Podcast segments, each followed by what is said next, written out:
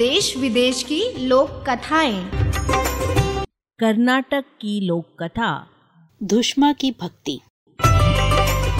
वाचक स्वर मंजुला जैन।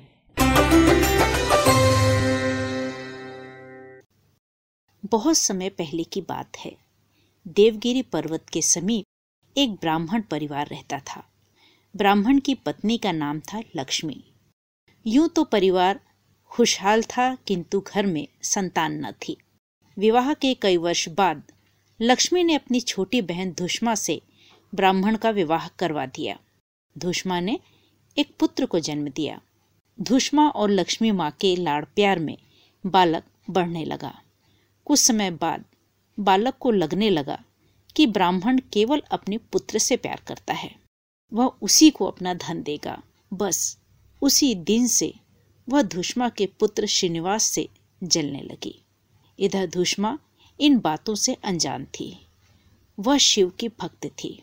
दिन में चार पाँच घंटे पूजा में बिताती थी। श्रीनिवास बड़ा हुआ तो एक सुंदर कन्या उसकी पत्नी बनी। धुष्मा का पूजा पाठ और भी बढ़ गया। लक्ष्मी को एक दिन अपनी जलन मिटाने का अवसर मिल ही गया। श्रीनिवास नदी पर नहाने गया था। वह लौटा तो लक्ष्मी रोते रोते बोली, तुम्हारी पत्नी कुएँ में गिर गई है। श्रीनिवास ने ज्यों ही कुएँ में झांका तो लक्ष्मी ने उसे धक्का दे दिया। उसके बाद लक्ष्मी घर आ गई। धुष्मा पूजा का प्रसाद बांटने गई तो कुएँ पर भीड़ लगी थी। ईश्वर की कृपा से श्रीनिवास बच गया था। वह माँ के साथ घर में घुसा तो लक्ष्मी उसे देखकर चौंक गई। लक्ष्मी ने उसे मारने की एक और योजना बनाई। रात को उसने दाल और चावल के जहरीले घोल से स्वादिष्ट डोसे तैयार किए।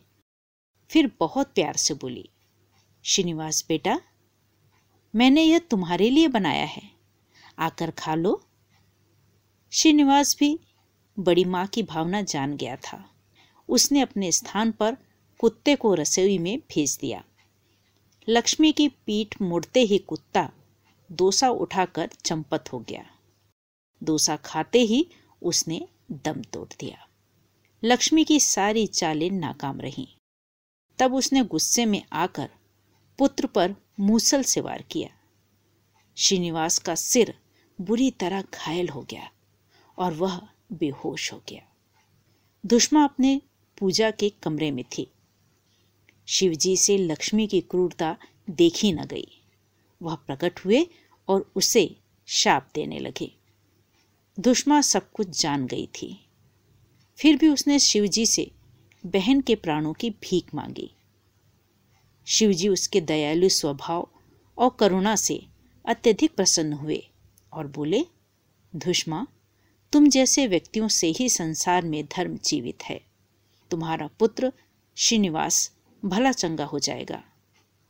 मैं लक्ष्मी को भी क्षमा करता हूँ। तुम्हारी अखंड भक्ति के कारण आज से यह स्थान धुष्मेश्वर कहलाएगा। सबने आँखें बंद कर प्रणाम किया तो शिव जी उछल हो गए। श्रीनिवास भी यूँ उठा, मानो नींद से जागा हो। लक्ष्मी के मन का मैल धुल चुका था। पूरा परिवार पुनः खुशी खुशी रहने लगा। वास्तव में मानव का मानव से सच्चा प्रेम ही ईश्वर भक्ति है। तुम उसके बनाए प्राणियों से प्रेम करो वह तुम्हें अपनाएगा।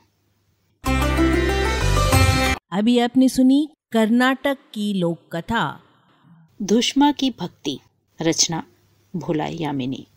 ऑडियो प्रस्तुति। रेडियो अर्पा।